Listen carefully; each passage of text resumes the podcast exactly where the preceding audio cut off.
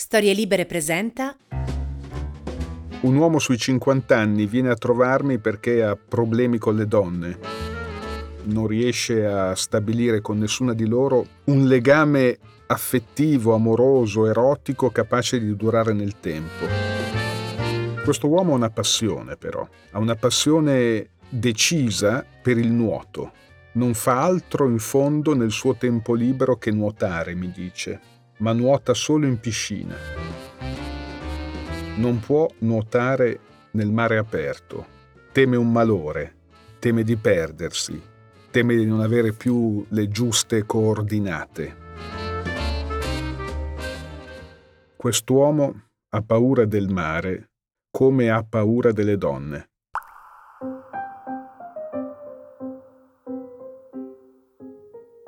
La sessualità umana è labirintica, non è governata dall'istinto animale né può ridursi al funzionamento di una macchina. I nostri fantasmi inconsci la rendono sempre deviante, stramba, perversa polimorfa, direbbe Freud.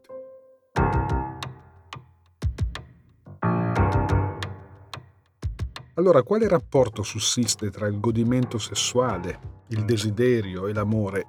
E quali sono gli inciampi più frequenti della sessualità umana? Qual è la differenza tra il modo di godere dell'uomo e della donna?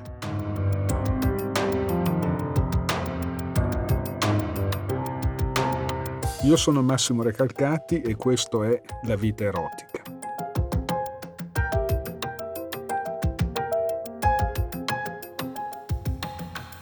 Questo rapporto tra la donna e il mare per quest'uomo ci rivela qualcosa di essenziale e cioè c'è qualcosa di eh, illimitato, di spaventoso, di pauroso agli occhi di un uomo nel corpo e nel godimento di una donna.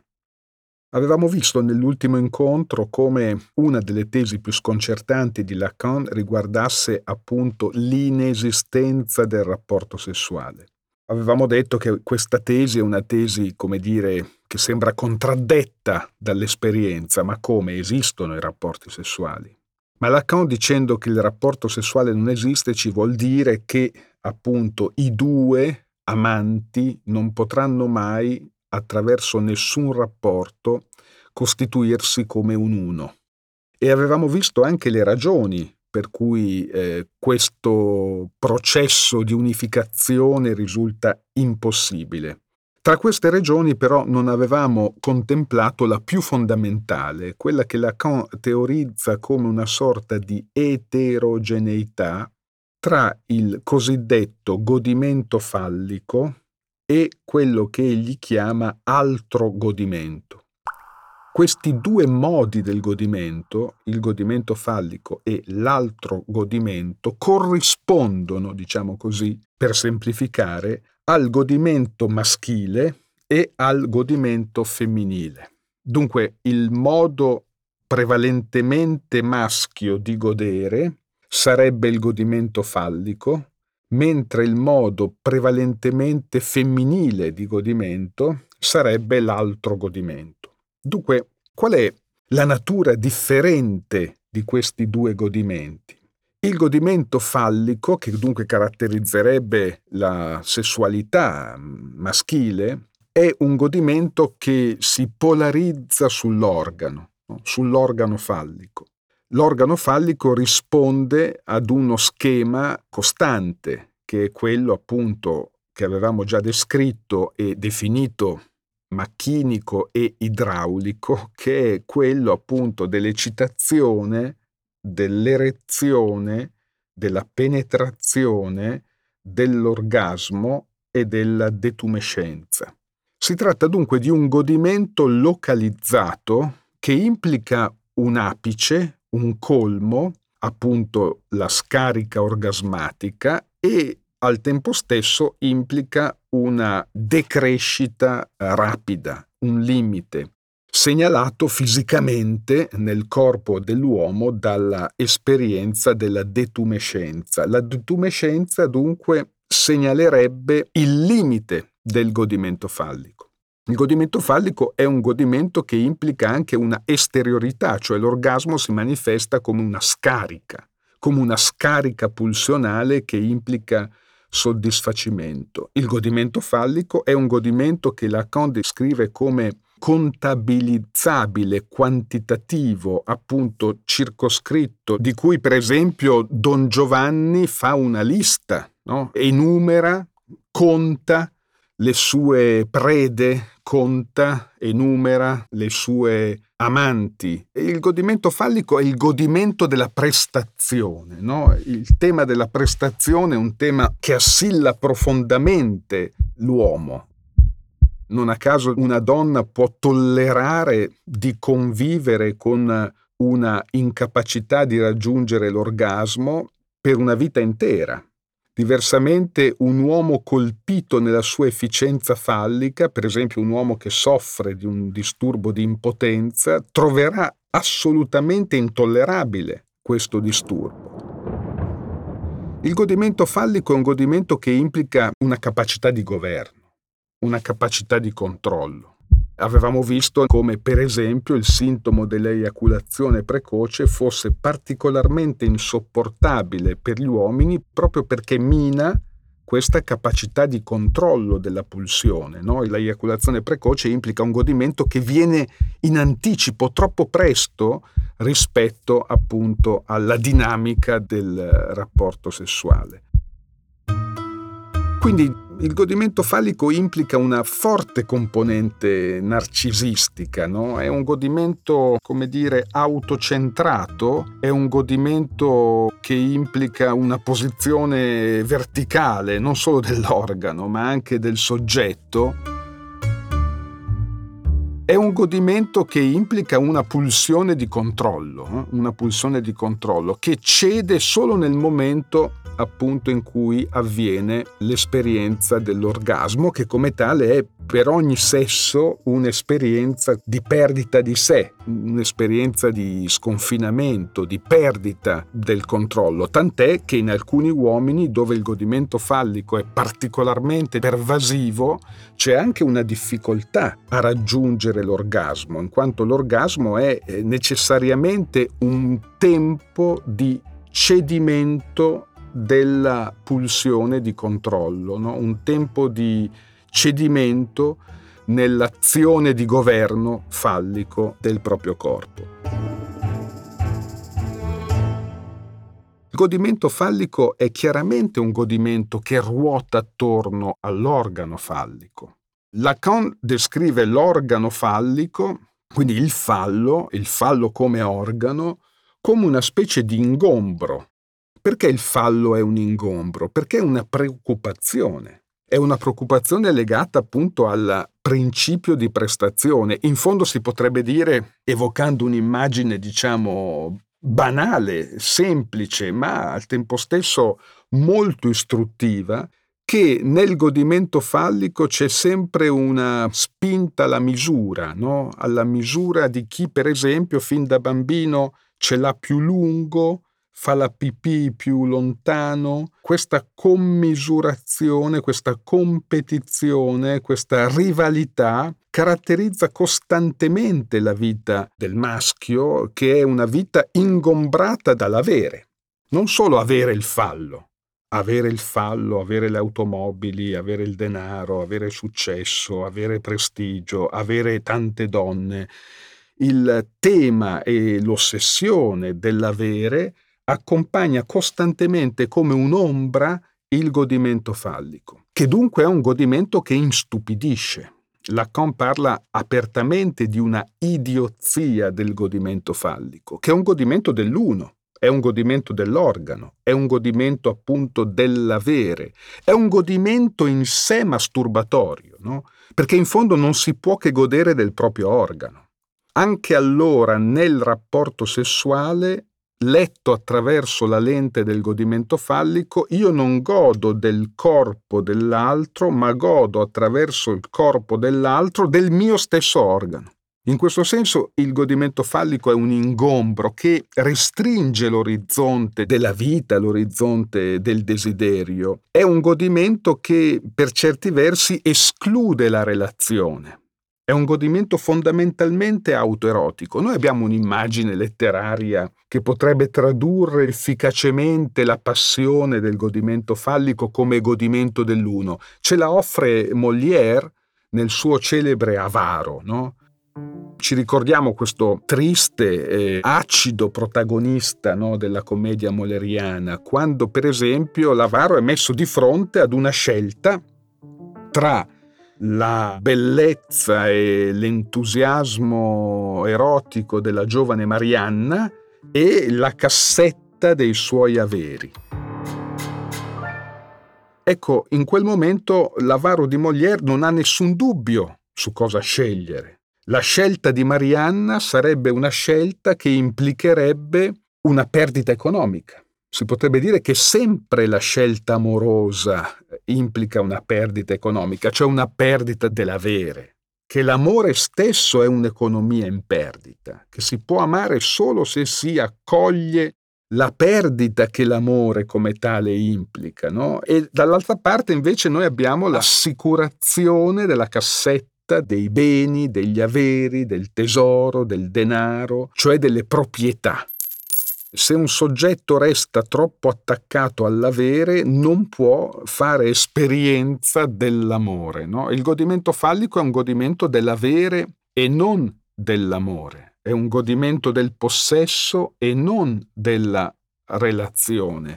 Ecco perché Roland Barthes eh, sottolineava che quando un uomo fissato al godimento fallico che è un godimento dell'avere, che è un godimento del possesso, che è un godimento contabile, che è un godimento quantitativo, si innamora, necessariamente si femminilizza, cioè deve rinunciare ad una quota del godimento fallico, cioè dei suoi beni, della sua cassaforte, deve aprire la cassaforte per entrare nella relazione con l'altro. Come dire, non deve limitarsi a nuotare in piscina, ma deve fare esperienza e fare amicizia con l'orizzonte aperto del mare.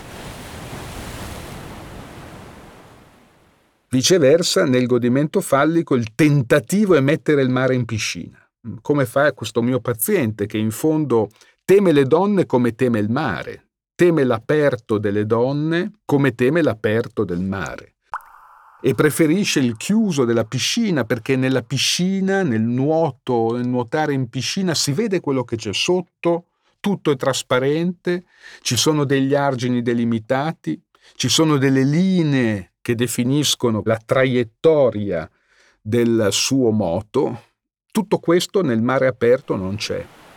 Il mare aperto priva il soggetto delle sue coordinate di riferimento il mare aperto è un simbolo di una doppiezza fondamentale, no? Da una parte il mare è immagine della libertà, è immagine dell'apertura della libertà, se volete anche immagine del carattere eccessivo della gioia, ma sappiamo che il fondo del mare è un luogo popolato da animali, informi, mostri marini, Moby Dick, alghe, vortici, cioè da qualcosa che sfugge al nostro governo.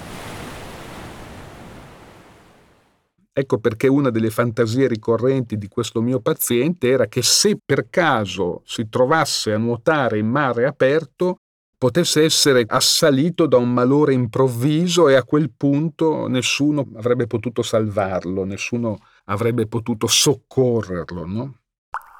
Ecco, questa immagine del mare, questa contrapposizione tra la piscina e il mare ci porta ad affrontare dunque il secondo modo del godimento, quello che Lacan chiama l'altro godimento e che definisce più precisamente il godimento femminile. Se il godimento fallico si può tradurre nel nuotare in piscina, cioè nel nuotare all'interno di un contenitore protetto dove tutto è sotto controllo. L'altro godimento invece implica l'esperienza dello sconfinamento, dell'illimitato, dell'assenza di confine, della, come dire, apertura vertiginosa no? allo sconosciuto, all'ignoto, allo straniero, come accade nell'esperienza del mare e come accade nell'esperienza del corpo erotico, del corpo sessuale, nella esperienza femminile del godimento. Si potrebbe dire che mentre nel corpo maschile il fallo esercita una sorta di monarchia assoluta, nel senso che il fallo è l'organo che polarizza, centralizza la sessualità del corpo maschile, tutto passa attraverso, diciamo, il governo, il dominio, il godimento fallico, fino al punto che questo godimento si rivelerebbe addirittura in se stesso autoerotico, cioè chiuso su se stesso. Diversamente l'altro godimento, cioè il godimento femminile, implica appunto l'esperienza di un illimitato, intanto perché il godimento altro erogenizza tutta la superficie del corpo. Non esiste nella sessualità femminile una centralità fallica come quella che incontriamo nella configurazione maschile del godimento, nel senso che il corpo nella sua superficie e nella sua eterogeneità erogena è un corpo che gode. È chiaro che anche nella donna è possibile che vi sia godimento fallico, esiste cioè il picco dell'orgasmo, esiste l'esperienza della scarica pulsionale ma la dimensione illimitata del godimento femminile mostra che questa scarica, questo picco, non produce detumescenza. Non esiste esperienza della detumescenza nella sessualità femminile, perché la soddisfazione del godimento si accompagna sempre ad un ancora, ad un al di là. Come dire, il godimento femminile non è tutto fallico allora, da capo, esiste la possibilità di un godimento fallico nella donna, che si traduce nel raggiungimento, per esempio, dell'orgasmo genitale.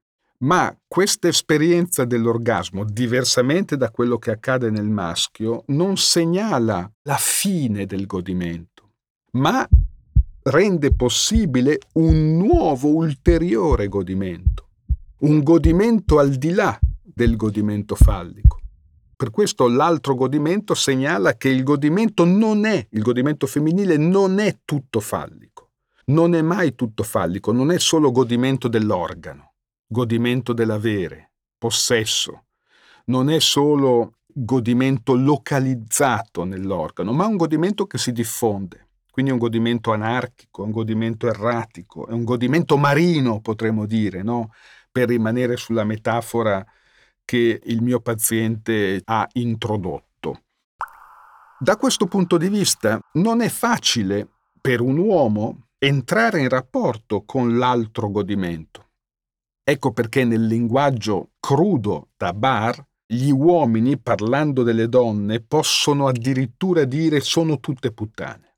Sono tutte puttane perché percepiscono oscuramente qualcosa dell'altro godimento, cioè di un godimento che porta con sé una quota di insaziabilità che il fantasma maschile traduce in quella forma cinica. Sono tutte puttane. In realtà questa insaziabilità definisce il carattere infinito, illimitato, ulteriore dell'autre jouissance, cioè dell'altro godimento, cioè del godimento femminile.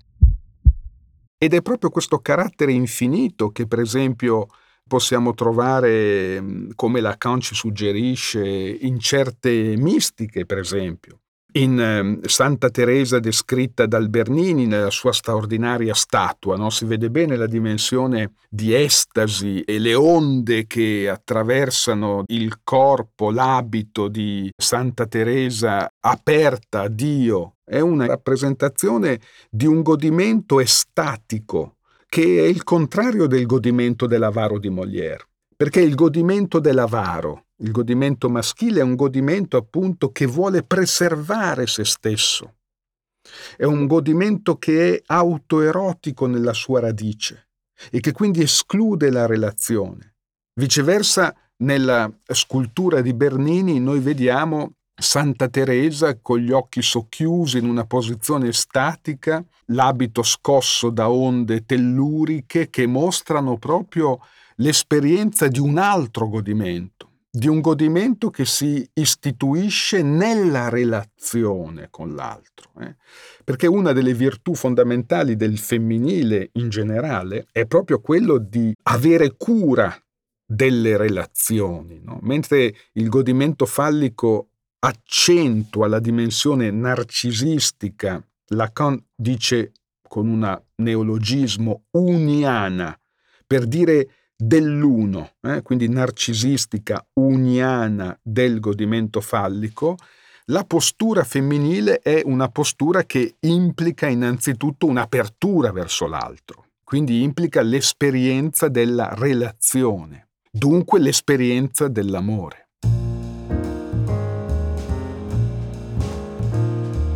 Esiste infatti un confine sottile tra l'altro godimento, che è questo godimento del corpo illimitato che si diffonde su tutta la superficie e che non si localizza solo nell'organo fallico, quindi solo nell'orgasmo genitale, ma è il godimento della carezza, è il godimento del bacio, è il godimento che si sparpaglia, diciamo, in tutta la superficie del corpo, e l'esperienza dell'amore che è anch'essa un'esperienza di decentramento e non di accentramento.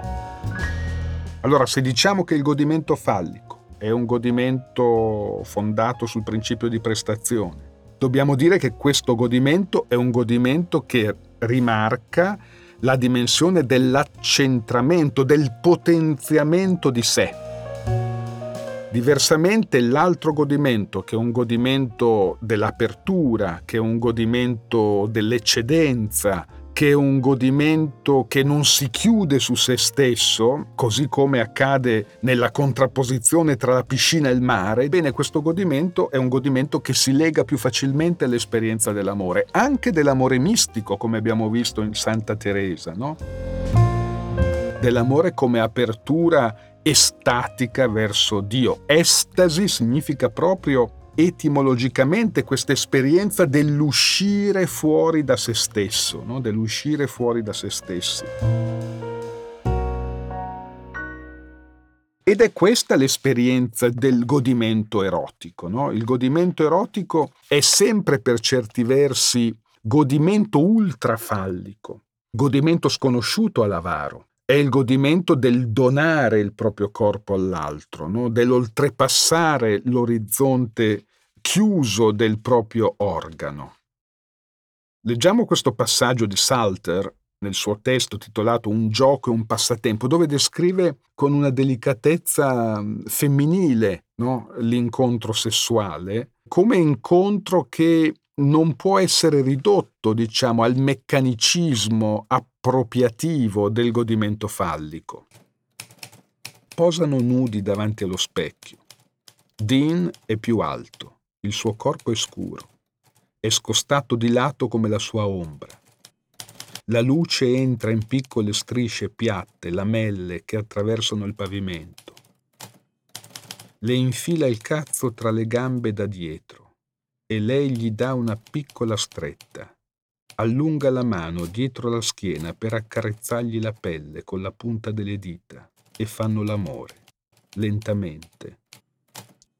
Lui la sistema di traverso sui fiori scuri e glielo mette dentro come se stesse incuneando un ceppo, poi la fa sedere a cavalcioni sopra di lui, la sua voce è invisibile, un sussurro dalla strada arriva Sembra che mi tocchi il cuore, gli dice. Si solleva leggermente, le mani sulla sua vita. Sì, sembra proprio che mi tocchi il cuore, dice. Ecco, questa esperienza del sentirsi toccare il cuore indica proprio l'esperienza dell'estasi erotica, l'esperienza di uno sconfinamento, e dunque non c'è qui in primo piano l'esperienza dell'avere un godimento, quindi l'esperienza fallica del godimento, ma c'è l'esperienza di un godimento che oltrepassa se stesso nella misura in cui sommerge se stesso. Ecco, l'altro godimento è esattamente questa esperienza dell'infinito che l'estasi erotica rende possibile. Dunque questa esperienza dell'altro godimento, del godimento femminile come godimento infinito, illimitato, smisurato, senza misura, mette, abbiamo detto, in difficoltà gli uomini, che non sanno fronteggiare questo godimento. Consideriamo anche un fatto molto elementare, no? semplice della vita sessuale. In un rapporto sessuale l'uomo non può mai mentire, nel senso che l'erezione c'è o non c'è. Non ci può essere impostura né sull'erezione né sull'orgasmo, perché l'erezione e l'eiaculazione sono fatti evidenti, visibili. Diversamente il piacere femminile, e in particolare l'orgasmo femminile, porta con sé una dimensione invisibile. Non c'è oggettivazione, dunque è possibile l'impostura, è possibile la menzogna, è possibile la recitazione e alcune donne si trovano a scegliere di recitare il piacere nel corso del rapporto sessuale. Ma questa dimensione invisibile del godimento femminile suscita ancora più angoscia sul lato maschile, nel senso che non si ha mai la prova definitiva che il godimento femminile si è effettivamente compiuto è un'altra espressione del fondo marino, come abbiamo detto no? in questa puntata del godimento femminile, cioè c'è qualcosa di invisibile. In piscina si vede tutto in trasparenza, no? nel mare invece ci sono ombre, ci sono scuri, ci sono luoghi dove la luce eh, non rischiara completamente no? il suo fondo.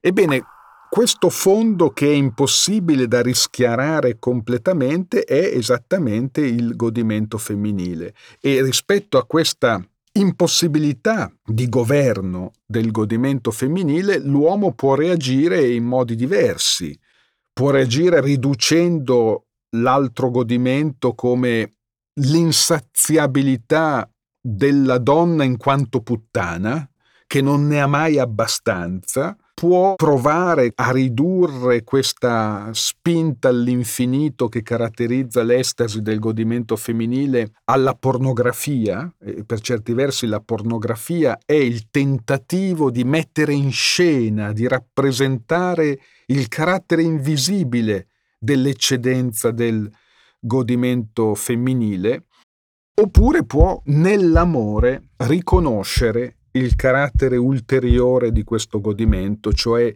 il suo rapporto stretto con la libertà e dunque il carattere impadroneggiabile di questo godimento, senza odiarlo, senza averne paura, ma amandolo.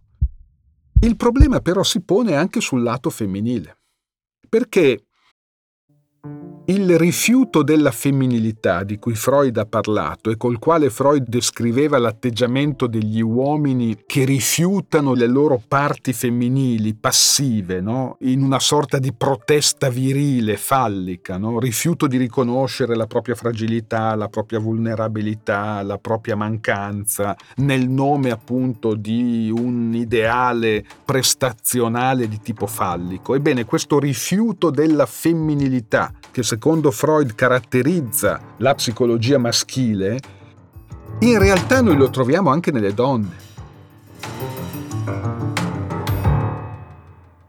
Cioè anche nelle donne può esserci rifiuto della femminilità, nel senso del rifiuto di accostare, di accedere al mare aperto dell'altro godimento come se una donna si confrontasse sempre con qualcosa d'altro da sé nel suo interno. È come se portasse dentro di sé il mare. e avesse difficoltà e potesse avere difficoltà a fare amicizia col mare, dunque a incontrare questa potenzialità infinita, illimitata del suo godimento, come dire che questo godimento nella sua ulteriorità e nella sua eccedenza non fa paura solo ai maschi, fa paura anche alle donne. Una mia paziente, per esempio, che non riusciva ad accedere a questo altro godimento e che si frenava, diciamo, sempre al limite di questo altro godimento, quindi al limite del perdersi, per esempio, nell'orgasmo. Rifiutava persino di essere sottoposta a delle anestesie nel corso di sedute odontoiatriche, aveva difficoltà a prendere aerei, aveva difficoltà anche lei a nuotare in mare aperto.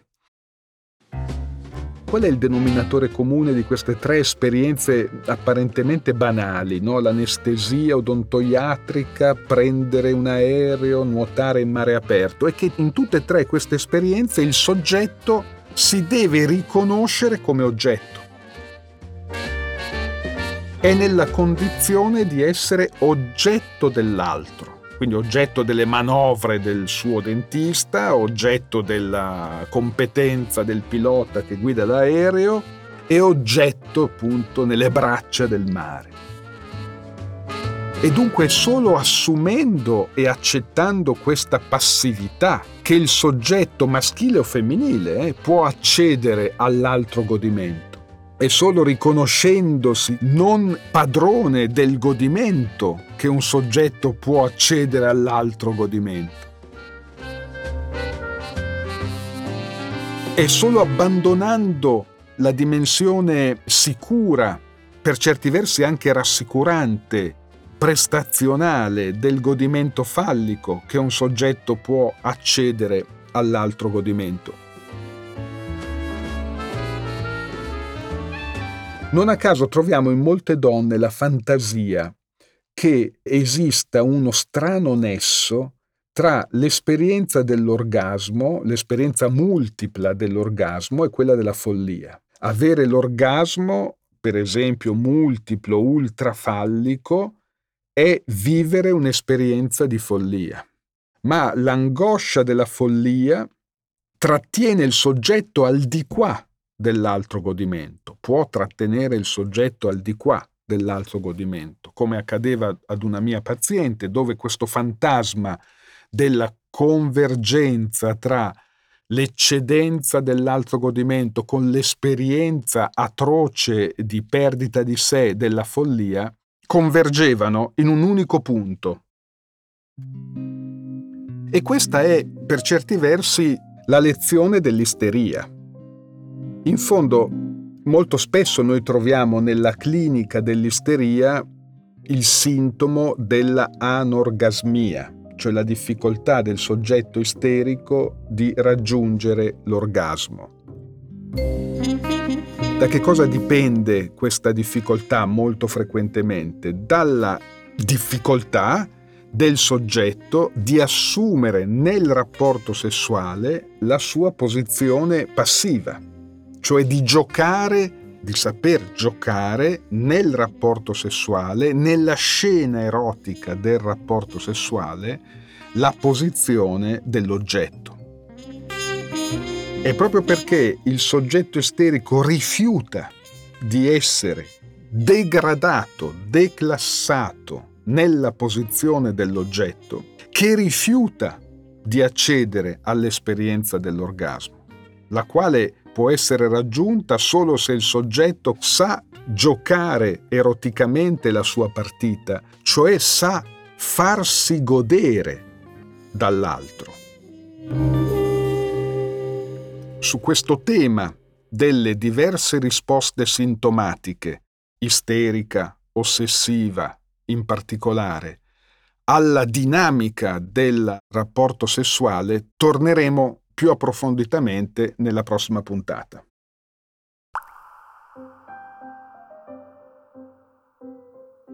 Io sono Massimo Recalcati e La vita erotica è una produzione di storielibere.fm a cura di Alessandra Rossi. Vi aspetto per il prossimo episodio su Storie Libere e sulla vostra app di ascolto preferita. Una produzione storielibere.fm di Gianandrea Cerone e Rossana De Michele.